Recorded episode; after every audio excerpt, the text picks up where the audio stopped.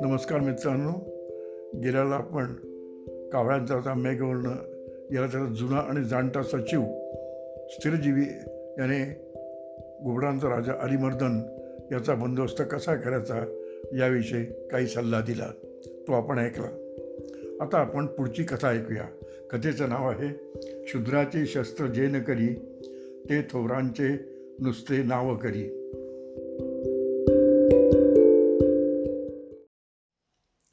एकदा हंस पोपट बगळे कोकिळ चातक आदी पक्षी मोठ्या चिंताग्रस्त मनस्थितीत एकत्र जमले व एकमेकांना म्हणू लागले गरुड हा जरी आम्हा पक्ष्यांचा राजा असला तरी तो सदानकदा भगवान विष्णूंच्या सेवेत गुंतून गेला असल्याने त्याचे आम्हा प्रजाजनांकडे लक्ष नसते. अशा स्थितीत जर का आपल्यावर कधी एखाद्या पारध्याच्या जाळ्यात अडकण्याचा प्रसंग ओढवला तर आपल्याला फुकट प्रमाणा मुकावे लागणार नाही का? राजा हा कसा प्रजेचे रक्षण व चे नेतृत्व करणार हवा? राजा असा नसेल तर त्याच्या प्रजेची स्थिती कर्णधार म्हणजे सुकाणूधारक नसलेल्या व समुद्रावरील वादळात सापडलेल्या नौकेसारखी होते. योग्य तऱ्हेने शिकवू न शकणारा शिक्षक किंवा पतीशी प्रेमळपणाने बोलू न शकणारी स्त्री ही जशी निरुपयोगी त्याचप्रमाणे प्रजेचे रक्षण करू न शकणारा राजासुद्धा कुचकामी होय. तेव्हा अशा त्या गुरुला राजपती ठेवण्याऐवजी ज्याचे आपल्यावर सदैव लक्ष राहील अशा दुसऱ्या एखाद्या पक्षाला आपण आपला राजा बनवणे योग्य नाही का? त्या पक्षांच्या विचारांनी असे वळण घेतले आणि नेमके त्याचवेळी त्यांचे लक्ष जवळच्याच एका अंधाऱ्या कोपऱ्यात बसलेल्या भद्रकार नावाच्या एका गुगवीत घुबडाकडे गेले. मग त्यांनी त्यालाच आपला राजा करण्याचे ठरवले. त्याप्रमाणे राज्याभिषेकाची तयारी सुरू झाली. सुतार पक्षाने एक लाकडी सिंहासन बनवले.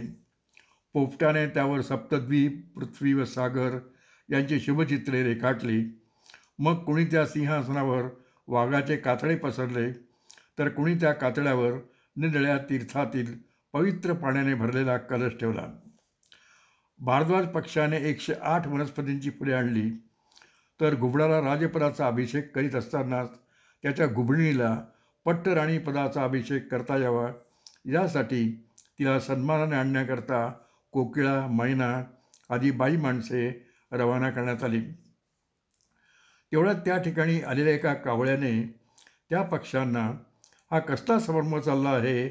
अशी पृच्छा केली. तेव्हा ते पक्षी आपापसात म्हणाले कावळे दादा कसे अगदी वेळेवर आले? आपण घेतला निर्णय त्यांना कळवावा मगच तो अंमलात आणावा. कारण विचार व चातुर्य ज्यांच्या ठिकाणी असते अशांच्या सल्ल्याने हाती घेतलेल्या कार्यात कधी अपयश येत नसते. आणि जगातल्या हाताच्या बोटावर मोजताळणाऱ्या धूर्त प्राण्यात सुभाषितकारांनी कावळ्याची ही गणना केली आहे. याप्रमाणे बोलणे झाल्यावर त्या पक्ष्यांनी आपण घुबडाला आपला राजा का बनवत आहोत? याचे त्या कावळ्यापाशी स्पष्टीकरण केले. व त्याचे त्या बाबतीतले मत विचारले. तेव्हा तो कावळा मिस्किलपणे म्हणाला काय म्हणावे या तुमच्या निर्णयाला? एक राजा जिवंत असताना कधी दुसऱ्याला राज्याभिषेक करता येतो का? त्यातून राज्याभिषेक कोणाला?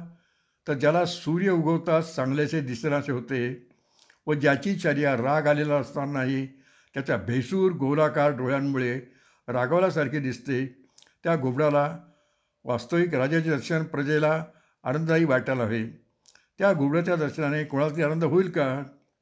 माझ्या पक्षी बांधव हो ती म्हणाल की राजा म्हणून गरुडाचा काही एक उपयोग नाही. पण मी विचारतो जे घुबड सूर्यप्रकाशात चुकूनही कधी बाहेर पडत नाही ते दिवसा आपल्यावर संकट ओढवले असता आपल्या मदतीला धावून येईल का? त्यापेक्षा तो शक्तिशाली गरुड कितीतरी बरा. कारण त्याचे जरी नसे नाव घेतले तरी शत्रू आपल्या वाटेला जायला घाबरेल आणि आपल्याला आपोआप सुरक्षितता लाभेल. म्हटलंच आहे ना गुरुणाम नाम मात्रेपी गुरुते स्वामी संभवे दुष्टानाम परतृ क्षेमम तत्क्षणादेव जायते. दुष्टांसमोर थोरा मोठ्यांचे नुसते नाव घेतले किंवा ते आपले स्वामी असल्याचे नुसते त्यांना कळवले तरी त्याच क्षणी आपल्याला सुरक्षितता प्राप्त होते. तो कावळा त्या पक्षांना पुढे म्हणाला प्रत्यक्ष चंद्र हा आपला राजा असल्याचे सशांनी सांगताच त्यांचे त्या उन्मत्त हत्तींपासून संरक्षण झाले. ती गोष्ट तुम्हाला ठाऊक आहे ना? कावळे काका ती गोष्ट आम्हाला ठाऊक नाही असे त्या पक्षांनी सांगताच तो कावळा म्हणाला. तर मग ऐका. मित्रांनो पुढील कथेचा भाग आता पुढच्या आठवड्यात. धन्यवाद.